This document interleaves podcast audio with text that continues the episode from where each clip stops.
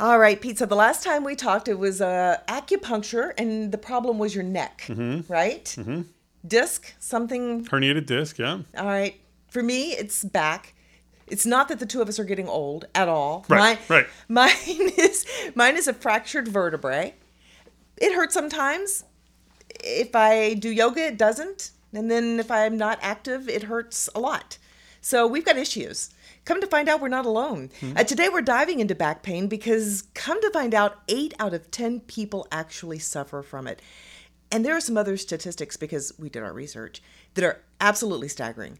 Back pain is the second most common reason that people visit the primary care physician. The leading cause of disability in men over 45. Third most frequent cause of surgery.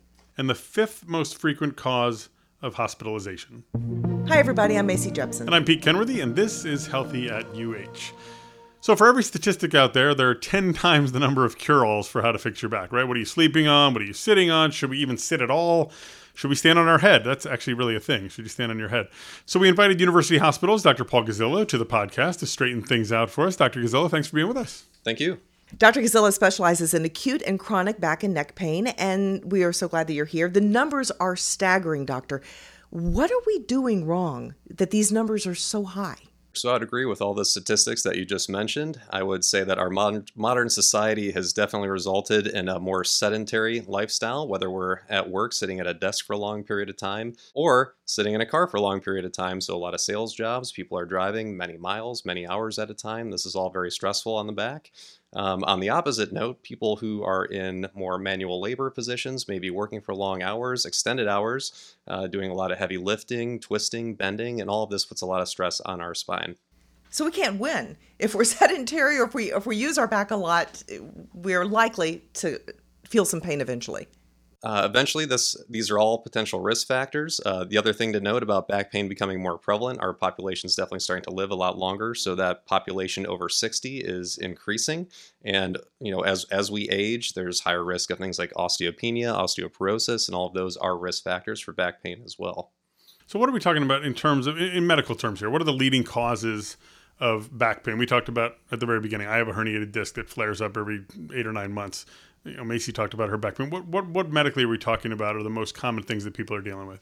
I typically like to break it down between the younger population and older population. In the younger population, those under 40, 50 or so, you see a lot of lumbar strains and sprains, and this could be, you know, due to injury with lifting, twisting, or bending without proper form. Um, there's also a high risk of discogenic pain in the young population as well. And when that disc pushes on a nerve, that's when you have those radicular symptoms, or what's also commonly referred to as sciatica. Uh, in the older population, obviously all the above or aforementioned are, are common, but there's also a higher risk of developing arthritis. So not only do you get arthritis in your shoulders, hips, and knee, but you can also develop it in the joints of your cervical spine, thoracic, and lumbar spine, and that can cause achy pain as well, typically worse with activity. So not only do you develop arthritis, but there's also a risk of developing stenosis or narrowing of the spinal canal, and this could be seen in the neck, mid back, or lumbar area, and this could cause things like neurogenic claudication or pain and heaviness in the legs when you're walking. And this can also be seen in the younger population as well if they have any kind of congenital stenosis or other deformities of the spine. So you talked about younger versus older, and then you talked about sitting, standing, working. How much of this is genetic, right? How, how much of this was going to happen to me anyway versus what did I bring on myself? We definitely know that there is a component of back pain that is genetic. There have been studies done looking at twins, and we are starting to see that there is a, a genetic component to back pain. However, I would say that just like any other disease, such as heart disease, when you know that these things might run in your family, it's even more important to modify your lifestyle and you could really take control of a lot of your risk factors. So, maintaining a healthy weight, uh, staying active, being physically fit, maintaining a solid core is also very important. I like to use the analogy of if you think of your spine as a bridge, the support cables and ropes of that bridge are your core musculature, gluteal musculature. So, the stronger they are, the more stress and pressure you can take off of your spine. So, what would you say to someone who says, you know what, doc, I can't work out because I have a bad back? What I would tell them is typically the worst thing you could do for back pain is nothing. So I encourage those with pain to honestly try to stay active as much as possible.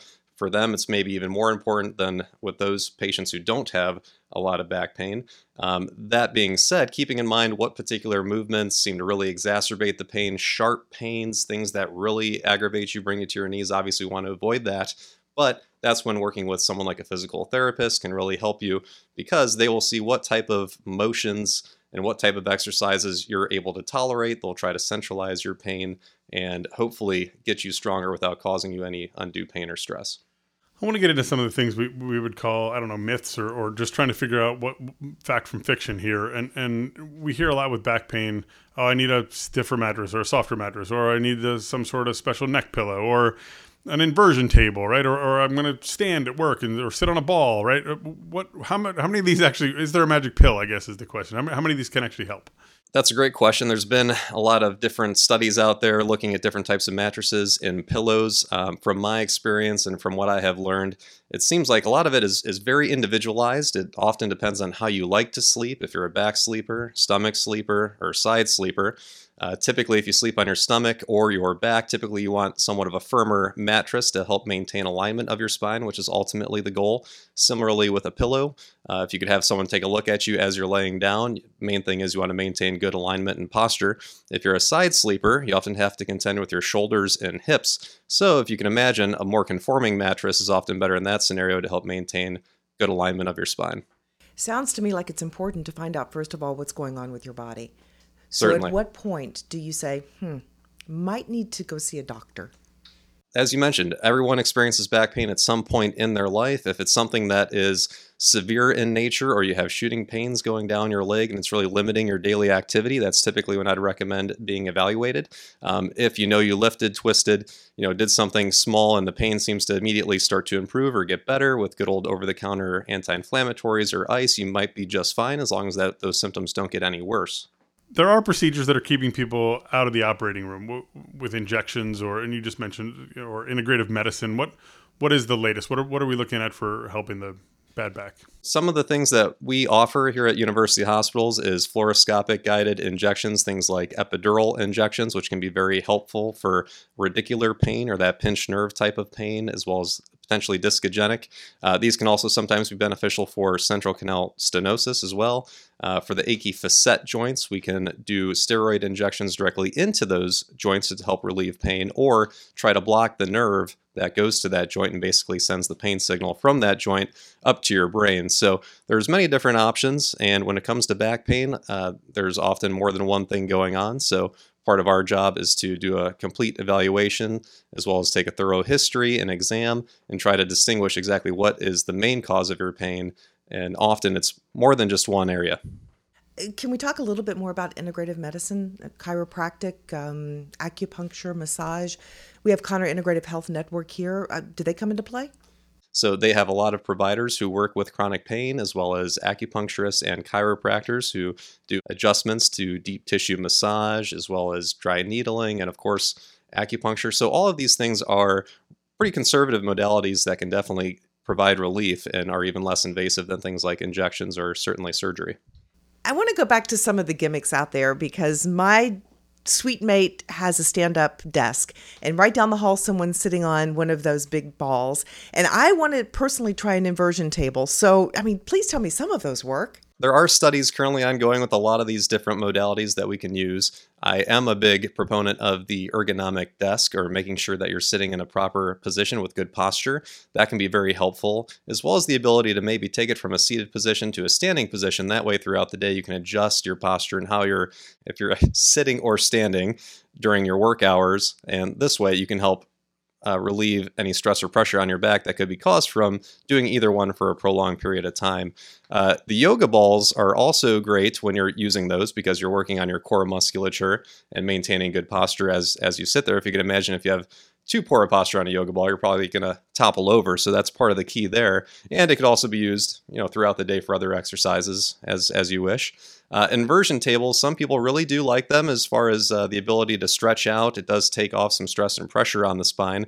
I will note that a lot of the data is somewhat mixed on those because it does show short term relief, but is somewhat lacking in the long term benefits. So if it's not something that you're using regularly or even multiple times a day, you may not have that sustained relief. That being said, if it provides good relief, it's easy enough to do as long as you're safe and you have somebody with you. I have heard of patients who have unfortunately either gotten stuck or even had a fall off an inversion table causing further injury. So these are all things that can happen. So as long as you take the appropriate measures and you're safe, I, I think it's a reasonable thing to try. So lots of people have back pain, as we've as well documented here. Let let's figure out where we start, right? So let's say you're listening to this and you have back pain. Where do I go? Do I go primary care? Do I go to an ortho doc? Do I go to a neurologist? Where, where do I start?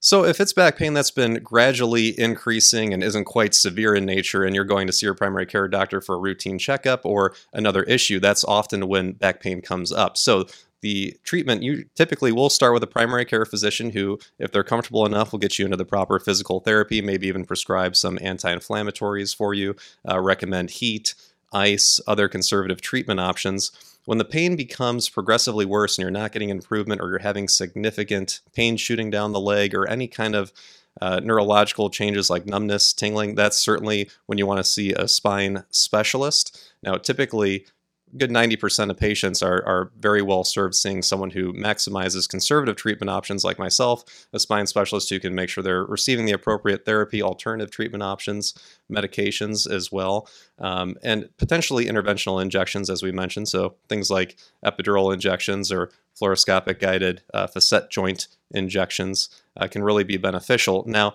if someone has significantly progressive weakness or numbness or their balance is off significantly or they have bowel or bladder changes or incontinence issues those are all red flag signs that you want to watch out for. In that scenario you'd be best served probably seeking surgical treatment options sooner than later as we want to stop that from getting any worse.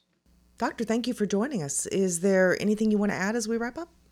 Sure, I'd just like to mention that uh, those with back pain can certainly benefit from a thorough history as well as physical exam, as back pain can often be very difficult to diagnose, particularly if you're someone who doesn't st- see or deal with back pain routinely. Uh, there are also many different treatment options out there, and making sure that we have a, the best idea possible of what's the cause of the pain really directs that care. So, seeing someone who specializes in back pain can often be very beneficial to make sure that you're getting the appropriate physical therapy, medications, uh, recommendations on ice, heat, other conservative modalities that we discussed earlier, uh, or even you know getting the appropriate injections, as there are often multiple targets and multiple causes of back pain, um, or if needed, surgical treatment options as well.